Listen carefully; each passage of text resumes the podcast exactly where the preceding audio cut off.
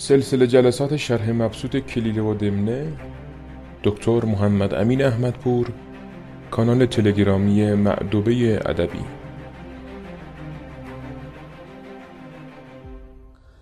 به نام خدا با سلام. امیدوارم که حال شما خوب باشد.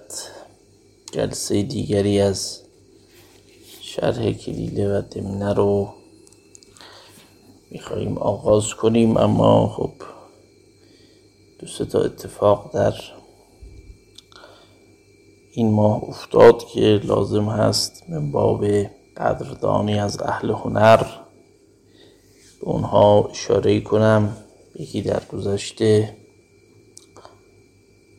شاعر معاصر آقای هوشنگ ابتهاج معروف به سایه بود که خب غزلیات خوبی گفته و تعدادی غزل درخشان از او به جا مانده که گاهی نزدیک میشه به کلام خاجه و تمیز دادن اونها از شعر حافظ برای کسی که خیلی آشنا نباشه ممکنه دشوار بشه. بر شکل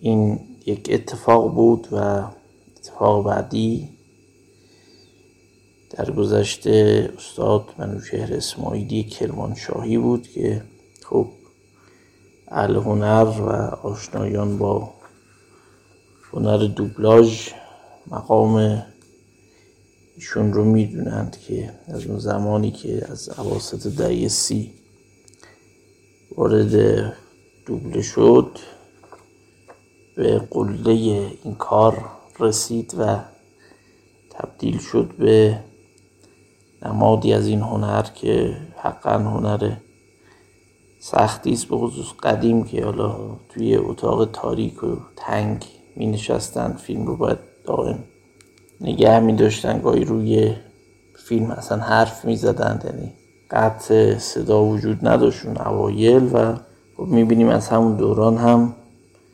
جناب اسماعیلی چه آثار شگرفی رو پدید آوردند. حالا یک جایی هم توی فیلم های ادبی حرف زدن اون دوبله مردی برای تمام فصول اگر به خاطر داشته باشید یا کارهای مرحوم حاتمی مثل هزار دستان یا کمال الملک و نظایر اونها در همین ها جناب اسماعیلی نقش بیبدیلی داشت و چه در فیلم های داخلی و چه در فیلم های خارجی رکن رکین و ثابت اونها بود. اگر صدایشون نبود حالا من خودم از نوجوانی شاید کودکی صدایشون بزرگ شدم خاطرات خیلی زیادی دارم و هنوز هم در ذهنم فیلم هایی مثل در گرمای شب اونجا جای سیدنی پواتیه و رود استایگر تو امان مثلا حرف زده. میگذرد و خب از دست دادن ایشون هم یک آسیب بزرگی به هنر کشور بود. این حالا دو تا مطلبی بود که میبایست چون به ادبیات هم مربوط هست بهش اشاره می‌کردم و خب بریم سر کلیله و دمنه خودمون و جایی که در حکایت زاغان و بوفان بودیم و جایی که اون زاغ نفوذی به سرزمین جغدان رفت او رو پذیرفتند و خب می‌خواست که از اسرار اونها آگاه بشه و ضربه خود رو وارد کنه در اون جایی که لازم بود. خب رسیدیم به یک بیت عربی در صفحه اونایی که صفحه هم دنبال می‌کنن صفحه 226 فالصدق ملكه عليك تنل به في من انتحيت مغبة الانجاح. مرحوم اینوی معنی کرده راستی را بر خویشتن پادشاه گردان بیابی بدان در آنچه آهنگان کردی فرجام کامیابی را. شاید مشخص نیست. مقصود این هست که با راستی و یک روی است که شما به کامروایی می‌رسیم. خب ملک بومان چنان که رسم بی دولتان است این نسایه ندانست شنود. و عواقب آن را نتوانست دید خب این بیت آخر از اون نسایه اون جغد دورندیش بود که جغدان رو بیم می‌داد از اینکه به این زاق اعتماد کنند. و زاق هر روزی بی دولت یعنی کسی که بخت برگشته است دیگه. میادم بخت برگشته نصیحت به گوشش نمیره نصیحت پذیر نیست. عواقب اعمال رو نمی‌تواند ببیند و زاق هر روزی برای ایشان حکایت دلگشای و مثل غریب و افسانه عجیب می آوردی و به نوعی در محرمیت خیش می افزود تا بر قوامز اسرار و بواطن اخبار ایشان وقوف یافت. و بواطن جمع باطن هست قوامز جمع قامز هست چیز پیچیده. میگه با حکایت گفتن حکایات عجیب برای اینها. هر روز در دل اینها بیشتر جا می گرفت و بر اسرار اینها آگاه می شد ناگاه فرو مولید و نزدیک زاغان رفت. فرو مولیدن رو مرحوم مینوی معنا کرده یعنی درنگ کردن و واپس خزیدن. ابیاتی رو از شاهنامه مثال آورده. نمولیم تا نزد خسرو شوند به درگاه او لشکری نو شوند. یا به مولم بگیرم سر راه را ببینم شما را سر ماه را. گفته که از تمام اینها معنای درنگ کردن و تأخیر کردن و عقب ماندن برمی آید معنای بیرون خزیدن و لغزیدن از خود عبارت کلیله معلوم می شود در معنای واپس رفتن و پنهانی رفتن اینجا به کار رفته و این معنا طبعا شاید بهتر باشه. خود واژه در معنای فاسق هم به کار رفته. می‌دونید قبلا این رو داشتیم در خود متن. مول معنی درنگ کردن معنی فوش هم توی ادبیات معاصر هست. میگن تخم مول. چون مول یه معناش به معنای انکبوت هم هست. می‌دونید. حالا اگر انگلیسی بود شاید مثلا می‌گفتیم این میوله. قاطر معنیش می‌کردیم. به هر شکل. معنایی که ایشون کرده اینجا معنای خوب و درستی است. معنای مخفیانه با درنگ رفتن یعنی همه خواب باشن طوری که کسی نفهمه که این می‌خواد کجا بره. این هم در اون معنا. حالا در این معنا که معنای مرد مثلا زنباز معشوقه زن یا زن شوهرداری که معشوق داشته باشه باز در همین معناست یعنی پنهانی با هم دیدار می‌کنند و میاد. شون رو مولانا خب به کار برده. چون ملک زاغان او را بدید پرسید ما وراعک یا اسام استاد مینوی معنی کرده که پس پشت گذاشتی ای اسام خب این مثل مثل عربی است. خب در معنای استفهام آمده دیگه. استفهام جز ادوات انشاست. در معانی حالا قصد توضیح دادن در باب اینها رو ندارم شاید فرصتی دیگر اینها رو هم توضیح کوچکی دادیم. اما ماوراک یا اسام یعنی چه خبری هست؟ یه قصه ای داره. معروفه که ملک کنده اسام نام خانومی رو فرستاد که دختری رو برای او خواستگاری کنه. دختر اوف ابن محلم شیبانی. و وقتی که اومد از او پرسید که ما ورائک ورائک یا اسام یعنی از اوش اینه چه دیدی؟ چی بود؟ پشت تو اتفاق افتاد. منظور اینه. در معنای چه خبر به کار می‌برن این قصه قصه معروفی است و پاسخ اون خانم هم پاسخ معروفی است که حالا خودتون می‌تونید شهر قصه رو هم بدانید. اما این مسئله از همین جا وارد شده و در این معنا به کار رفته که وقتی میگم ما که یا اسام شما می‌تونید در این معنای ادبی به کار ببرید یعنی چه خبر؟ قصه. از همین داستان گرفته شده. خب میگه شاه زاغان از این پرسید که چه خبر؟ یعنی چه اتفاقی رخ داده؟ گفت ابشیر بما تهفا فجدك تائع والدهر منقاد لامرك خاضع. شاد شو و آنچه دوست میداری که بخت تو فرمان بردار است فرمان بردار است و روزگار.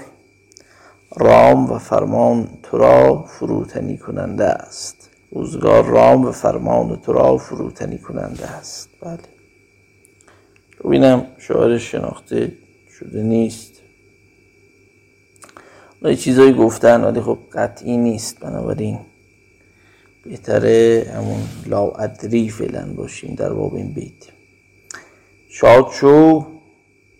ای منحزم که در مدد تو حمله تایید و رکزت زفر آوید رکزت یعنی از تاختن دوانیدن. آره. وزن فعله آمده اینجا. منحزم یعنی کسی که شکست خورده دیگه. انهزام در این معناست. حالا این معنای ادبی است که خیلی شاید امروز کار نبرند. منحزم رو ولی خب در قدیم بود کسی که شکست خورده و از جنگ میگریخت. و به دولت ملک ملک آنچه میبایست بپرداختم. از بخت خوب شما اون کارایی که باید رو کردم. کار را باید بود. چه کار را باید بود؟ معنای انجام دادن کار اومده دیگه. کار را باید انجام داد. منظور اینه که باید دیگه دستور لازم رو شما بدهی. کار را باید بود باید انجام داد. گفت از اشارت تو گذر نیست. صورت مسلحت باز نمای تا مثال داده شود. گفت اون چیزی که مسلحت می‌دونی رو بگو تا دستور لازم رو ما بدیم. گفت تمامی بومان در فلان کوهند و روزها در قاری جمله می‌شوند. یعنی جمع میشن توی غار. و در آن نزدیکی هیزم بسیار است. ملک زاغان را بفرماید تا قدری از آن نقل کنند و بر در غار بنهن نقل کردن یعنی حمل کردن دیگه. الان امروز حمل و نقل رو با هم به کار می‌بریم. میگه در این زاغان همه در یک قاری جمع میشن. سلطان اگه دستور بده مقدار هیزم که در نزدیکی بیارن بذارن در غار و به رخت شبانان که در آن حوالی گوسپند میچرانند آتش باشد. من فروغی از آن بیارم و زیر هیزم نهم. ملک مثال داد تا زاغان به حرکت پر.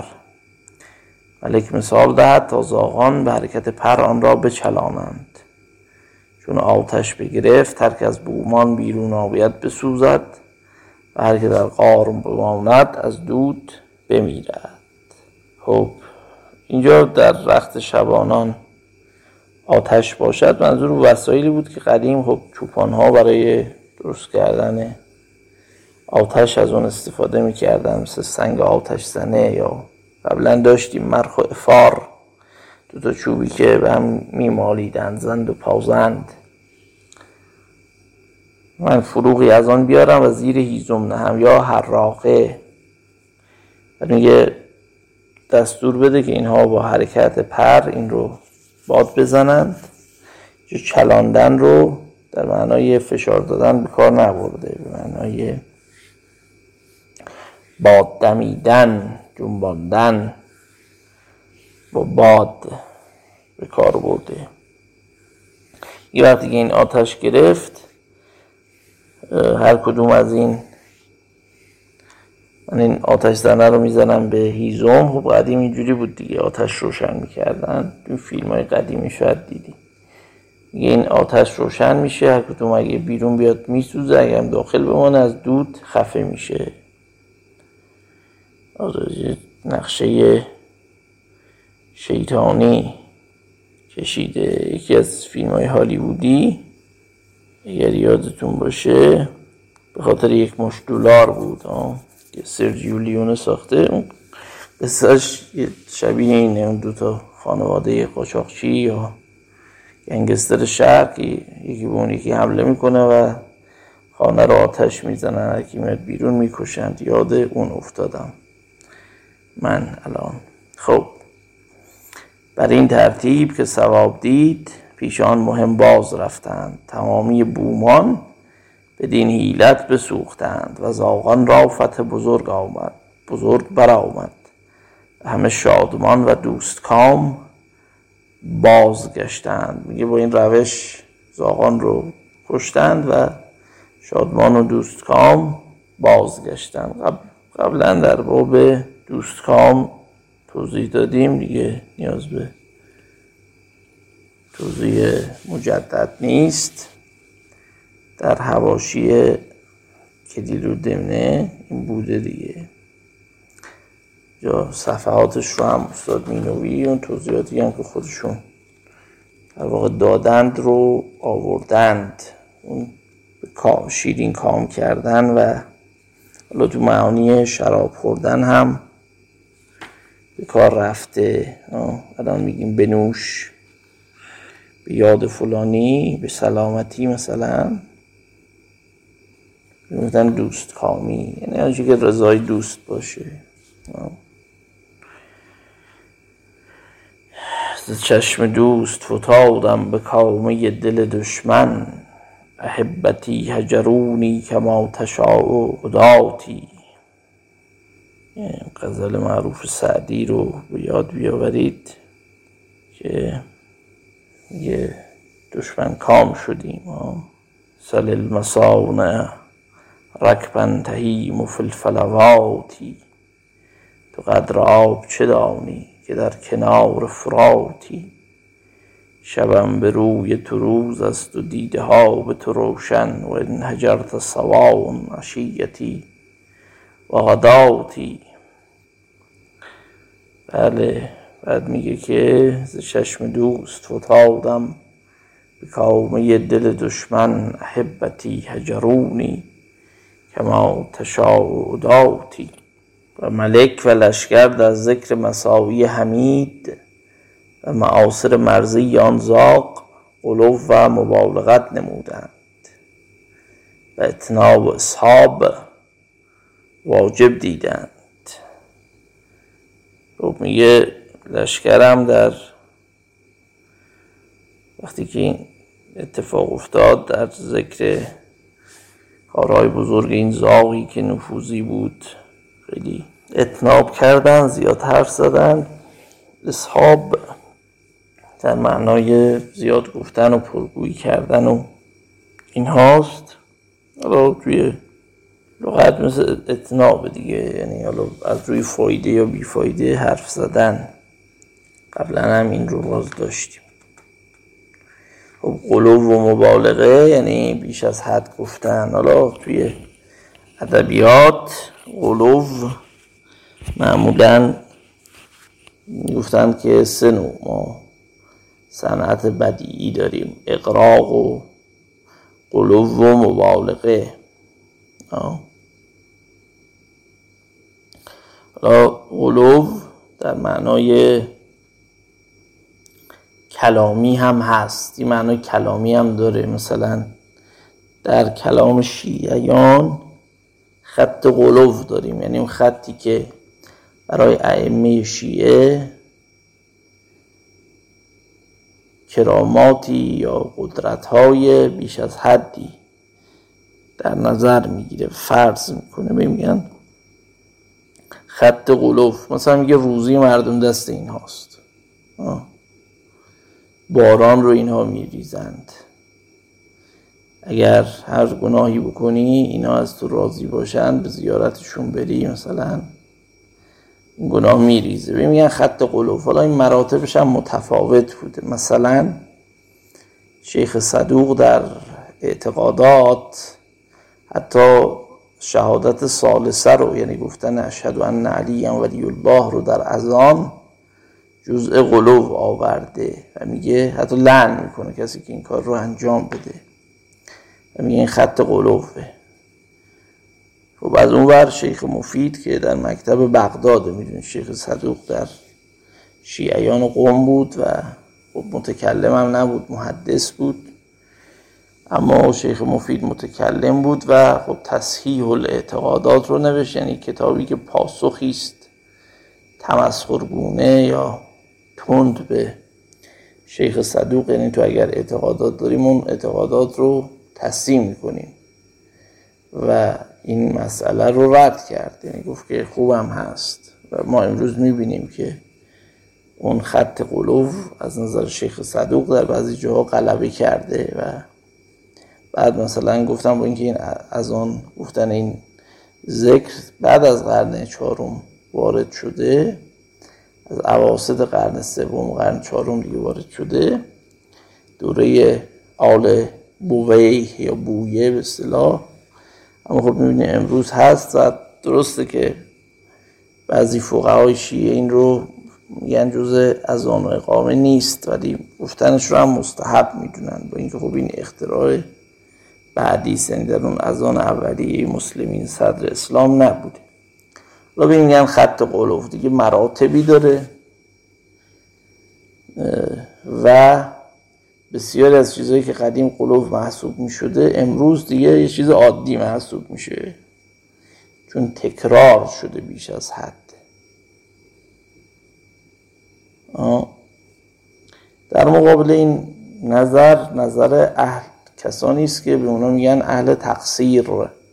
یعنی که همون که قومی ها مثلا در اون اوایل قرن سوم و چهارم بغدادی ها رو القلوب می‌دانستند. بغدادی ها هم میومدن کوفی ها میومدن حالا بعدا خط قلوب در بصره هم بود. میومدن اهل بغداد اهل قوم رو به تقصیر متهم می‌کردن. یعنی می‌گفتن شما مقصره هستید.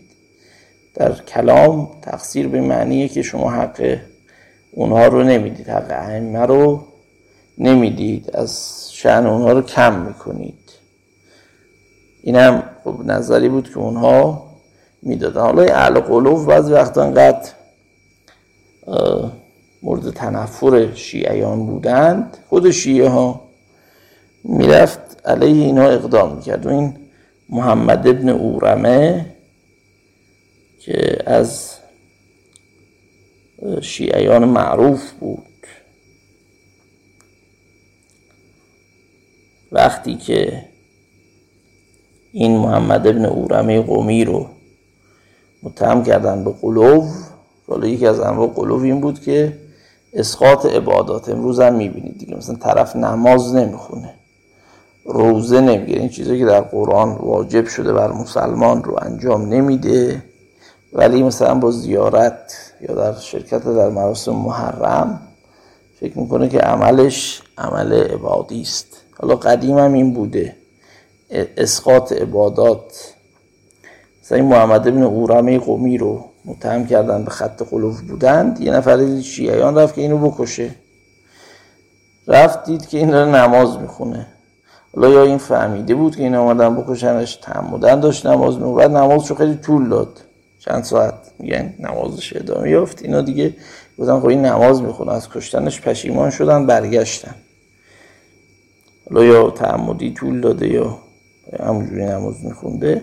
برشک این هم بوده. یعنی اونا که خط قلوب بودند ممکن بود حکم قتلشون هم صادر بشه. خب البته بعدها شیعیان بغداد امثال شیخ مفید و شیخ توسی و اینا چون متکلم بودن دیگه. شما ابن حکم و اینا هم که اونجا بودن متکلم بودند.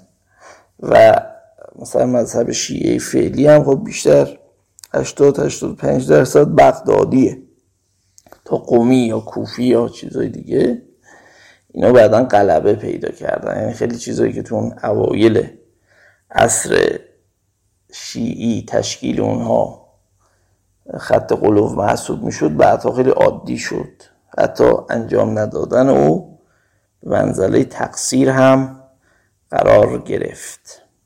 لا قلوب این معنا رو هم بد نبود که بدونید در وقتی میگن فلانی قلوب می‌کنه این تو قرآن نهی شده. لا تقلو فی دینکم. حالا اون خطاب مسیحیت ولی کلیه دیگه میگه در دین قلوب نکنید. هر کسی به اندازه ای که هست به شن بدید نه بیشتر چون مفهوم اصلی در اسلام اصولا توحید بوده دیگه.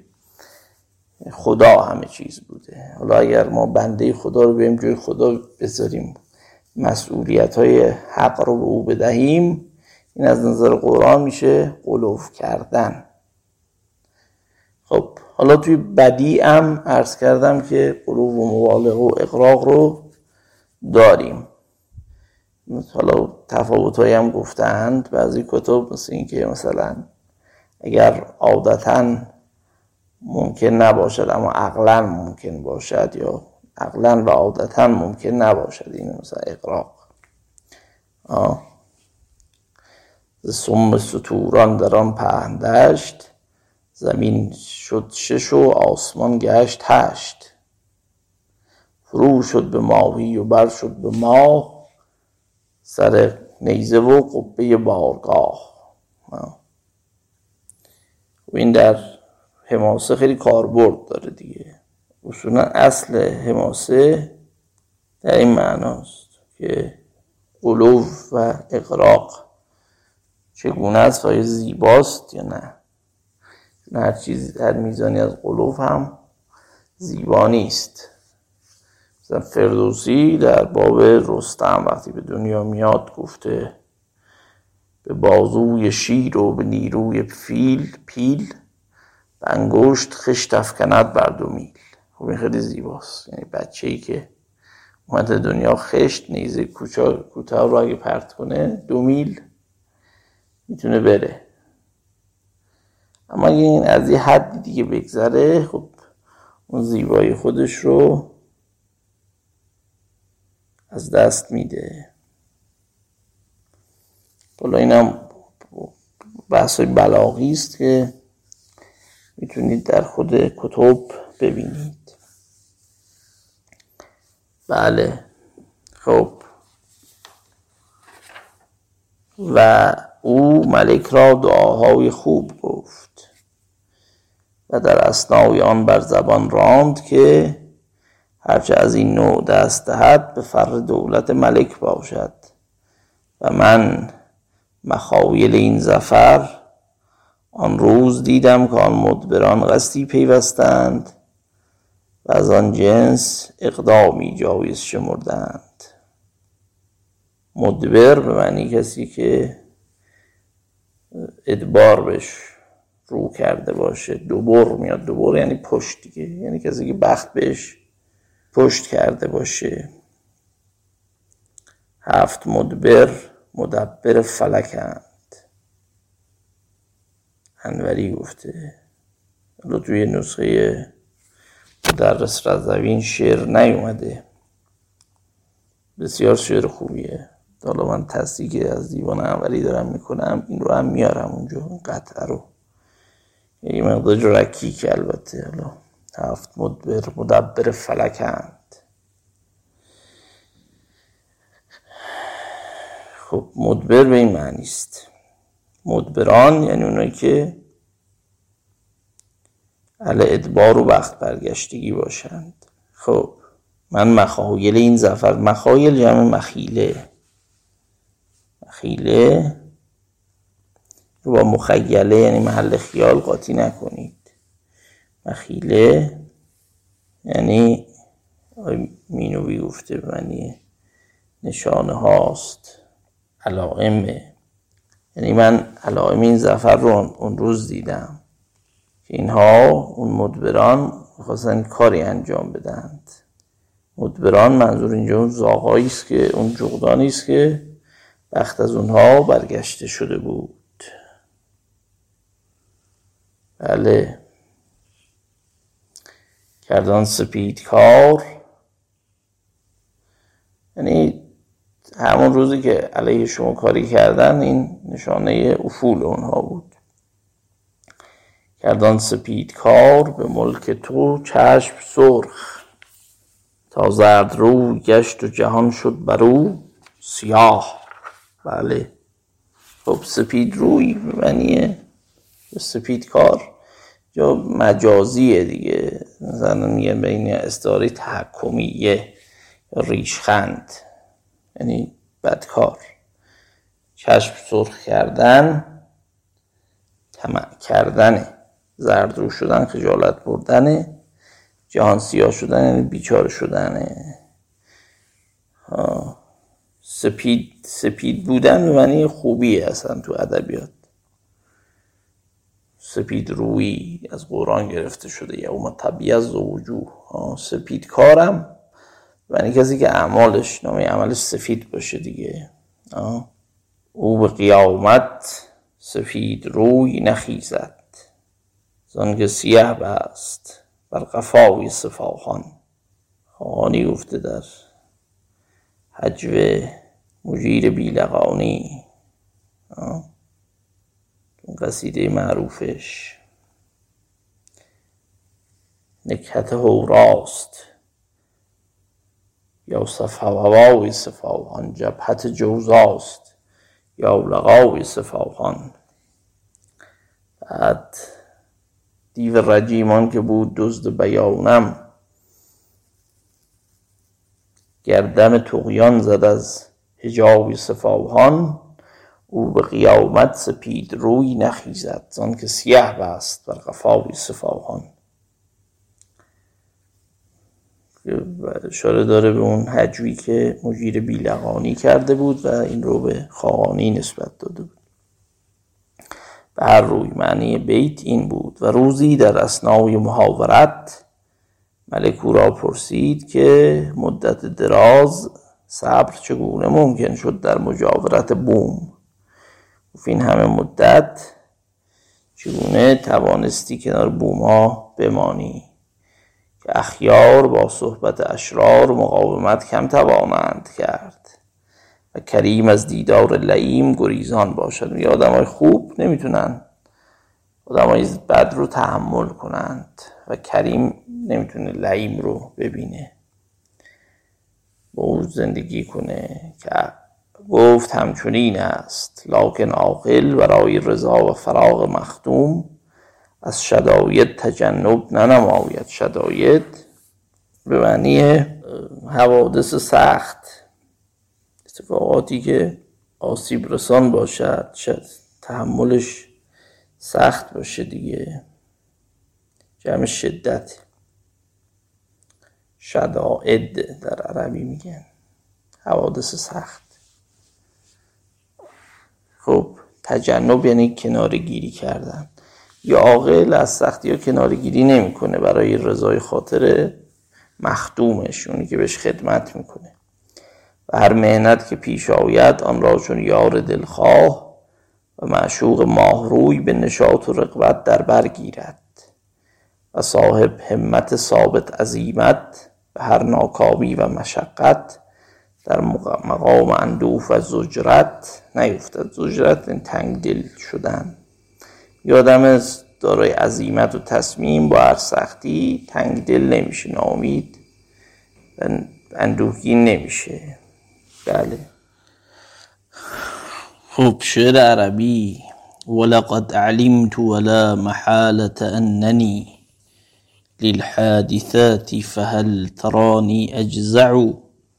و هر با آن که دانستم که به ناچار اسیر حادثه هایم آیا هیچ بینی که ناله و بیتابی کنم؟ معنی که جناب مینوی کردند. این هست. واژه دشواری نداره. اما توضیحی راجع به بیت ارز کنم. خب شعر از شعرهای معروف عربی است و داستان مفصلی دارد. این شعری که اینجا یک بیتش رو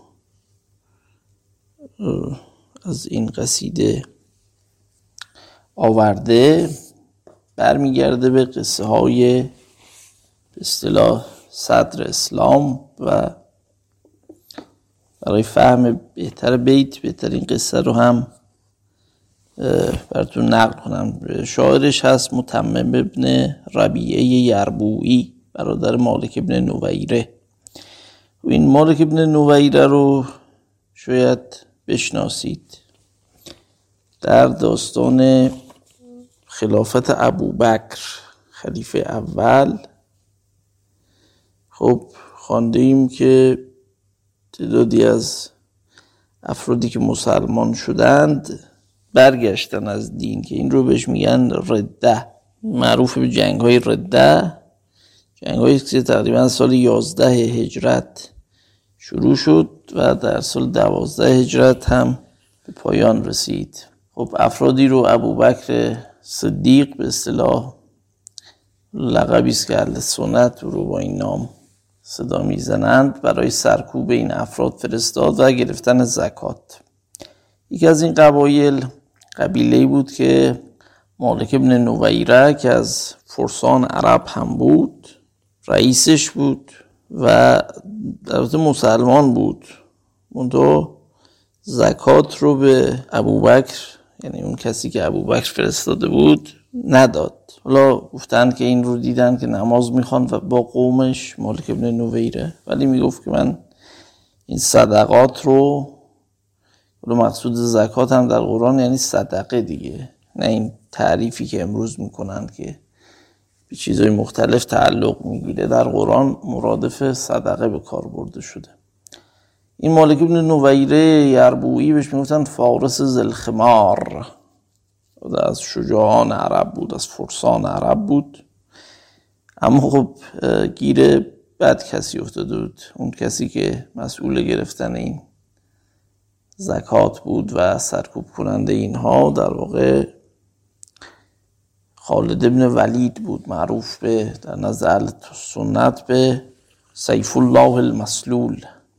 و این اینها رو دستگیر کرد دستور داد دستگیرش کنن به زرار ابن ازور گفت که این رو بکشه. مالک ابن نویره تعدادی از اونایی که اسیر کرده بودند رو با اینکه اینا مسلمان بودند خالد ابن ولید دستور داد که کشتند و این خوب یه زن زیبایی هم داشت به اسم لیلا.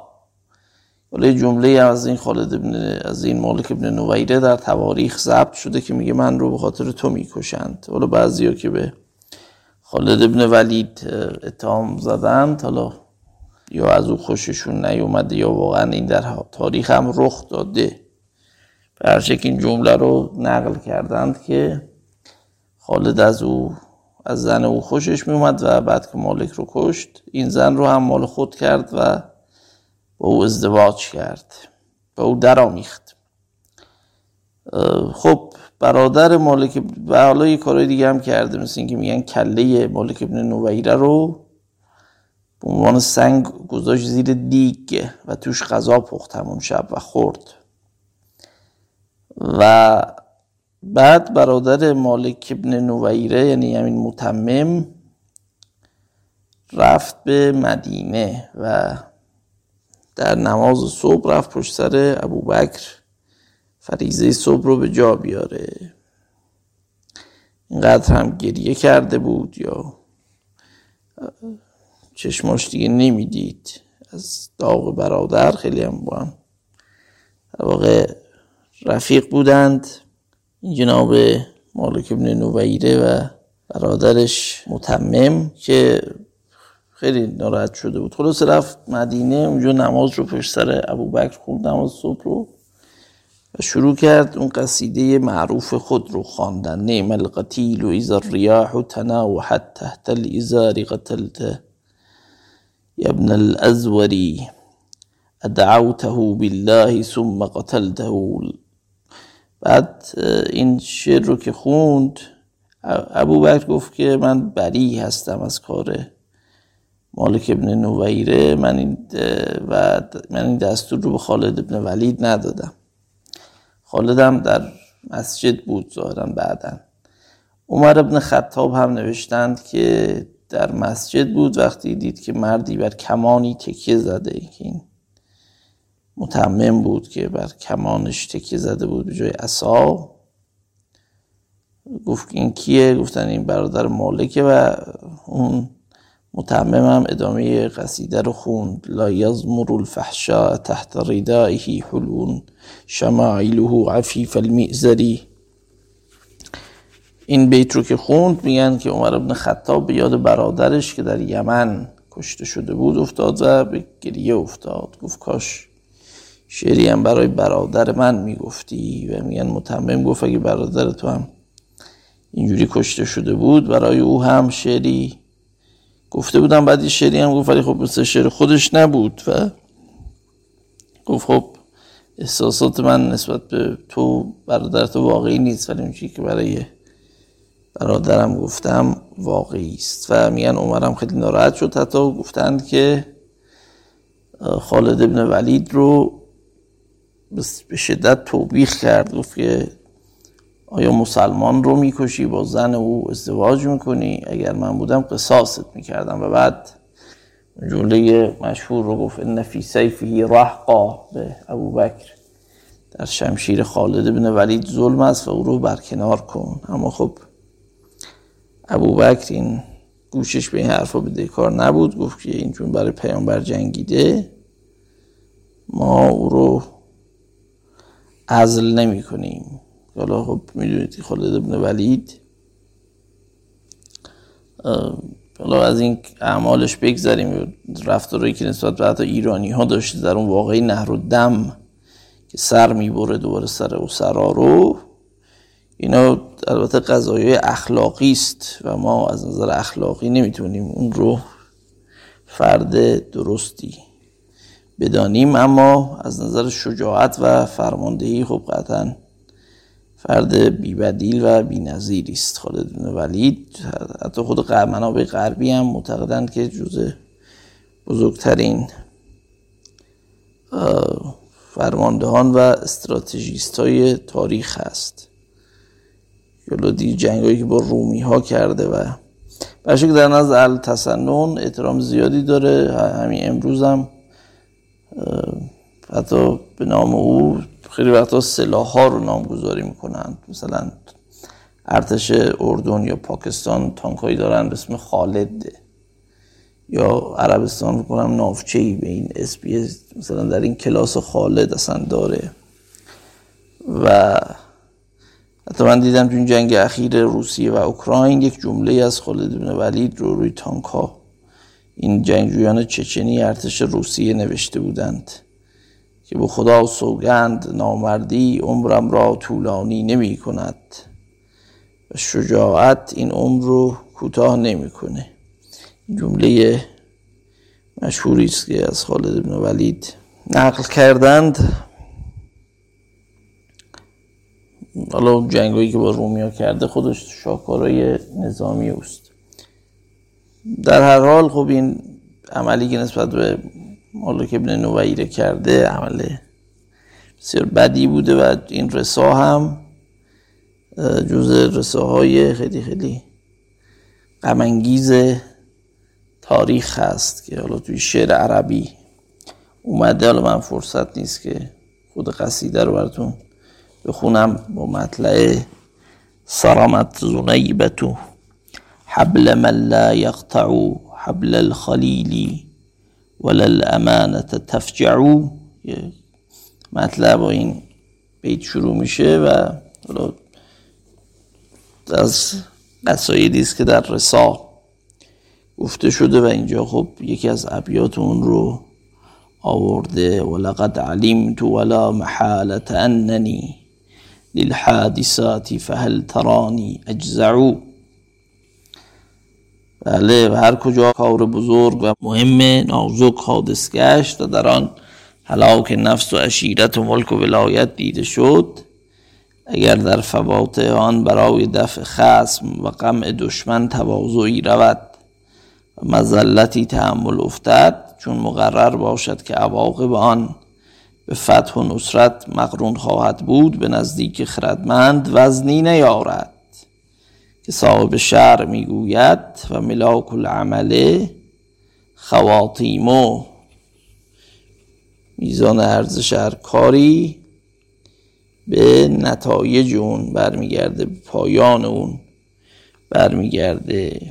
حالا فواتح فاتح فاتح هست دیگه ابتدای کار فاتحه مثلا به سوره حمد میگن فاتحه فاتحه کتاب از این حیث که در ابتدای قرآن واقع شده. فاتحه فکرت و ختم سخون نام خداوی است بر او ختم کن نظامی هم گفته.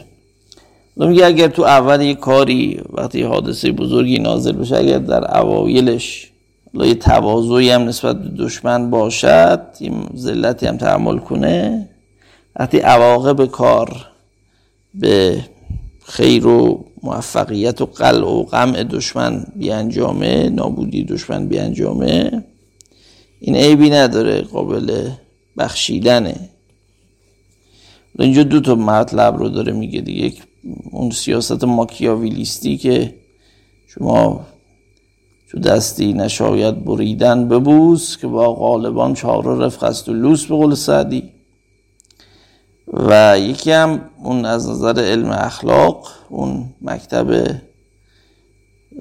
نتیجه گرا رو داره میگه که ملاک قبح حسن افعال نه فضیلت اون کارها. چنان که مثلا عرستو می‌گفت یا نه حسن قبح ذاتی که مثلا کانت معتقد بود. اینها ملاک عمل نیست بلکه ملاک عمل نتیجه گرایی است نه تکلیف نه فضیلت.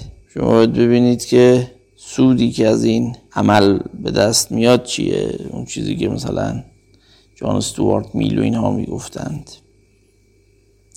ملاک العمل خواتیمو ملاک عمل اون نتایجش. این حدیث منصوب پیامبر هست. خب. حالا توی متن کلیل عربی هم هست. ولم تکره نفس نفسه نفسه الخضوع لمن هو دونه حتی یبلغ حاجته فیغتبط به خاتمت امره و عاقبت صبره. بله. میگه انتهای کار مهم خود اون فعل. خیلی شاید اهمیتی نداشته باشه حالا گردی که همی تلخ کند کامت امروز فردا نهدن در دهن تو شکر فتح. شعر از منصود مسعود صد سلمان هست. حالا من رو اینجا از گرد اون گرد و خاک تاخت و تاز در میدان نبرد و این حرف هاست دیگه خب خیلی سخت بوده دیگه. با سوار مرکب شدن و گرما و گرد و خاک بیابان رو تحمل کردن یه آخرش ولی خب فتح نصیبتون میشه. ملک گفت از کیاست و دانش بومان شمتی بازگوی. گفت که بگو ببینیم. این زاغان های دانش و کیاست داشتند؟ گفت در میان ایشان هیچ زیرکی ندیدم. مگر آنکه به کشتن من اشارت می کرد و ایشان رای او را ضعیف میپنداشتند. خب یه دونه از این جغدا بود که می‌گفت اینو بکشین یا راش ندین که به حرفش گوش ندادن. میگه فقط اون بود که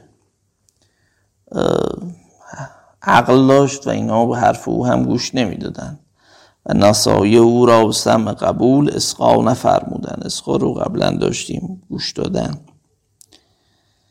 و اینقدر تحمل نکردند که من در میان قوم خیش منزلت شریف داشتم و به اندک خردی موسوم بودم. ناگاه مکری اندیشم و فرصت قدری یابم. نه به عقل خیش این بدانستند و نه از ناسهان قبول کردند و نه اسرار خود از من بپوشیدند.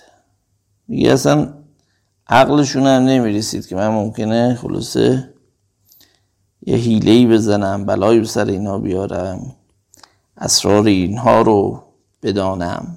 یه احتیاط لازم رو هم نمی کردند و گویند پادشاهان را در تحسین خزاین اسرار تحسین با ساد اینجا در حس از حس میاد نه با سین. به معنی خوبی نیست معنی از حس پادشاهان را در تحسین خزاین اسرار احتیاط هرچه تمامتر فرض است.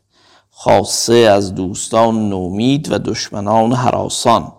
یه پادشاه باید سرش رو کلا بپوشونه.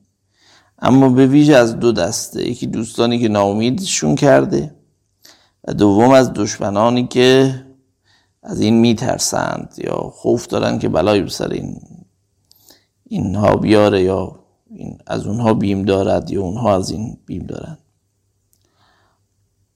دشمنان حراسان دشمنانی که بیم دارند که از طرف از پادشاه ترس, ترس در دل دارند.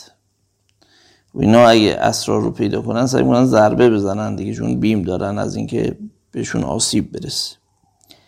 ملک گفت این توی عربی هم هست اتفاقا. حالا ببینم اینجا بله. بله. وقد قالت العلماء ينبغي للملك أن يحسن أموره من أهل النميمة ولا يطلع أحدا منهم على مواضع سره. بله. وقد قيل ينبغي للمرء أن يتحفظ من عدوه في كل شيء. ما دیگه لحجه عجمی میخوریم یعنی میخوایم این رو عربی تلفظ کنیم خب متفاوت مثلا اینجوری میشه ينبغي للمرء أن يتحفظ من عدوه في كل شيء حتى في الماء الذي يشربه ويغتسل به والفراش الذي ينام عليه والحلة التي يلبسها والدابة التي يركبها. آره میگه آدم باید خیلی پادشاه مواظبت باشه حتی در غذایی که می‌خوره در لباسی که میبوشه آبی که می‌خواد باش استهمام کنه در این حد. ملک گفت موجب هلاک بو مرا بقی می نماید. بقی یعنی ظلم کردن تعدی کردن دیگه. این کلاها ظلم کرد و ضعف رای وزرا. گفت دو علت داشت که اینا از بین رفتن. یکی ظلم که مرتعه وخیم و یکی هم ضعف رای وزرا یعنی اون وزراش وزرای خوبی نبودند. حالا یه جمله از گرباچف نقل شده. به تازگی هم فوت شد گرباچف آخرین رهبر شوروی گفته بود که بالاخره کشورهای مثل آمریکا یا فرانسه مشاورینی دارند طبعا که یکیشون مثلا مغزش کار نمی‌کنه. از این صد تا مثلا ریگان صد تا محافظ داره یکیشون تروریست. نمی‌دونه کدومه. فرانسوا میتران فرانسوی هم صد تا دوست دختر داره مشوقه داره که یکیشون ایز داره این نمی‌دونه کدوم. ولی میگه من صد تا مشاور دارم که یکیشون عاقله و نمی‌دونم کدوم. گفته بودن علت فروپاشی شوروی چیه؟ زارن. همچین جمله ای رو گرباچف گفته بود. حالا اینم میگه یکی ظلمه و علت سقوط و دیگری ضعف مشاورینی خیلی مهمه. اون آدمایی که انتخاب می‌کنی لولشون چیه؟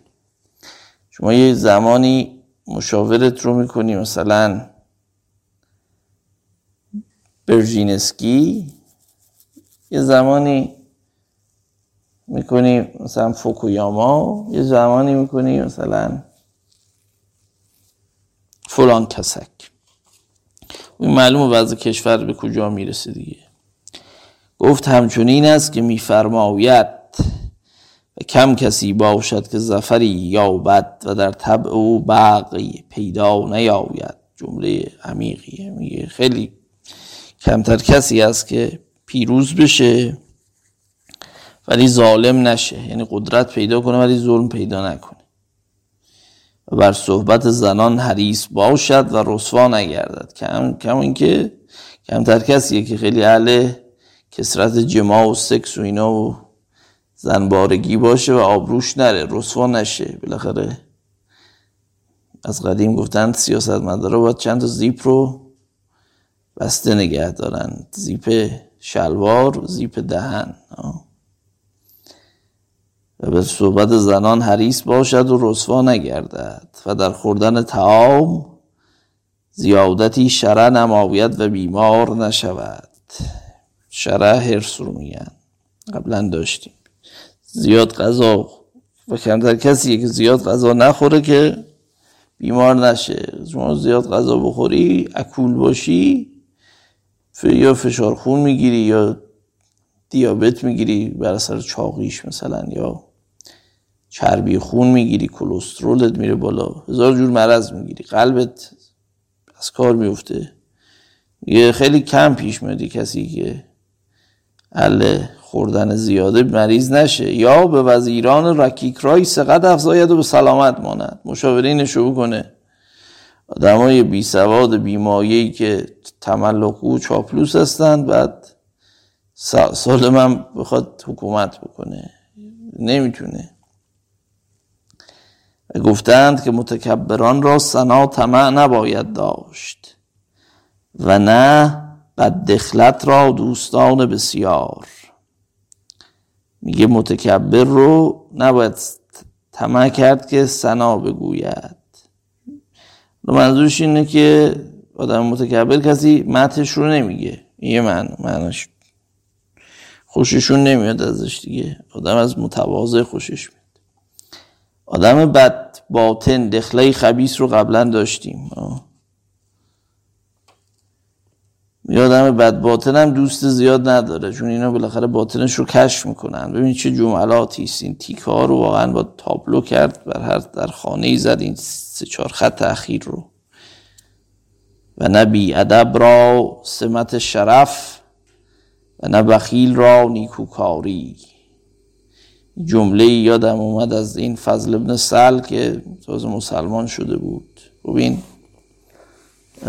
دیدن قرآن بهش دادن قرآن بخونه. گفتن چطوره؟ گفت خوبه ولی به کلیل و دمنه نمیشه. لا می‌دونید که اصلا خیلی مسلمان هم نبود فضل ابن سلال. منظور من خدای نکرده قیاس کلیل و دمنه با قرآن نیست. هرچند خب من چون خودم قاری هستم خیلی برای قرآن احترام قائلم. ولی خب از اون بر برای کلیل و دمنه هم به عنوان میراث عظیم فرنگی بشری و ایرانی. خیلی خیلی احترام قائل هستم. حالا این جمله رو یادم من منظورم این عظمت این کتاب کلیل دمنه است که فضل ابن سل ترک ادبی کرده و این جمله هم گفته. حالا شد حرف دلش هم این بوده ما نمی‌دونیم برشکل این جملات این پنج خط خیلی عمیقه. بله نه بی ادب را سمت شرف و نه بخیل را نیکوکاری. می آدم بی ادب هم بزرگش نمی‌کنن مقام بهش نمیدن. خوششون نمیاد دیگه. و نه بخیل را نیکوکاری. آدم خصیص هم نیکوکار نمیشه. نه حریص را بیگناهی. حریص هم نمی‌تونه بگه من چون حرست رو به گناه میاندازه. و نه پادشاه و جبار متهاون را که وزیران رکیک دار و رکیک رای دارد ثبات ملک و صلاح رعیت. میگه پادشاهی هم که وزیر به درد نخور داره رکیک رای نظرای قول امروزی ها شخماتیک میدن. متحاونم یعنی سستی کننده. چون کسی که مشاوره شده الدنگ مزخرف باشن خودش هم آدم سسراییه دیگه. اینا رو دور بر خودش جمع کرده. حالا بدون جمله موسا موسوی رو یادم میاد که می‌گفت که دیکتاتور اصولا آدم پست رو دوست داره. هرچند خودمونم خیلی آدم علیه السلامی نیست. خب ملک گفت سب مشقتی احتمال کردی و دشمنان را به خلاف مراد تواضع نمودی. میگه پادشاه گفت واقعا سخت سخت بود این کاری که کردی. برخلاف خودت ادای متواضع آن رو در آوردی جلوی دشمنان. تواضعشون کردی گفت هر کی رنجی کشد که در آن نفی چشم دارد اول همیتی بی وجه و انفت ندر هنگام از تب دور باید کرد. میگه اول همیتی بی وجه و انفت ندر هنگام از تب دور باید کرد. آدمی که رنجی می‌کشه که نفی ببره. اول اون همیت و تعصب و اینا رو باید از خودش دور کنه و کبر. کبر که ما خلاصه این هستیم این کیه؟ من مدهش بکنم یا ننگ دارم. انفت به این معنی دیگه. معنی انف ریشه انف بینی بزرگ و اینا داشتن. امروز هم میگن کسی بخوان خار بکنن میگن بینیشو بر خاک مالیدن. یا کسی که تکبر داره میگن فلانی مثلا خیلی از بینی استفاده می‌کنن از دماغ فیل افتادن دماغ که منظور نیست. مغز. یعنی بینی دیگه دماغ فیل افتادن یا پلنگ دماغ میگن. حالا یعنی مغزش حالا بعضی گفتن این پلنگ دماغ هم اگر بگیم شاید بی بچه نباشه. به هر شکل. این انفت به معنی تکبره. میگه اول باید اینو دور کنه از خودش. بله. که مرد تمام آن کس را تواند خان توان خواند. که چون عظیمت او در امضای کاری مصمم گشت مصمم تصمیم از همینه دیگه. از اسم و سم یعنی کر بودن. یعنی یه جای دیگه شما باید خودت رو به کری بزنی. به این میگن تصمیم دیگه. تحلیل می‌کنی ولی یه زمانی هستی که شما باید نشنوی سخنی رو. نخست دست از جان بشوید و دل از سر برگیرد. آنگاه قدم در میدان مردان نهد. میگه اون کسی که می‌خواد کاری انجام بده اول باید اون عواقبش رو بسنجه دیگه. دست از جان بشوید و بعد وارد میدان بشه. آنت بی همت شگرفی کوبرون ناوید ز جان. وانت بی دولت سواری کوبرون ناوید ز تن. خب شعر از سنایی است. یعنی اون آدم بی, بی همتیه که از جان بیرون نیاد از جان برون نیامده جانانت آرزوست. وانت بی دولت سواری کفرون آید ز تن. کسی که از جسمش از جسم بیرون نیاد بدبخته. بیچاره است. حالا سوار یا سوار اسباره در اصل بوده. از اون قصیده معروف سنایی است. برگ بی برگی نداری لاف درویشی مزن. رخش و ایاران نداری. جان چون آمردان مکن یا برو همچون زنان.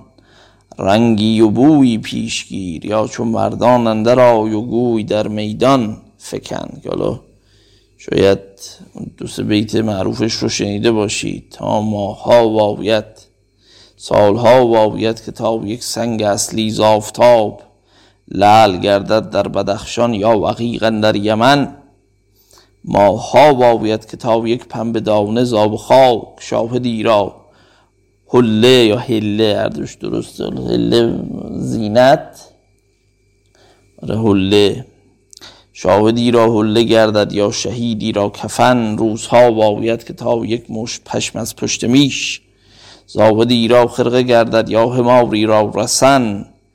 قرنها واویت که تا از پشت آدم نطفه بلوفای کرد گردد یا شود ویس قرن. این ابیاتش مسئله سایرم شده جزء ابیات معروف در بچگی این رو میخوندم. سنایی سنایی رو دوست داشتم. هنوز هم البته به ایشان ارادت ویژه داریم هرچند خب شعرش شاید بعد از ظهور افرادی مثل سعدی اون قبول همیشگی رو نیفته و به سهم ملک رسیده است که ماری به خدمت قوکی راضی گشت.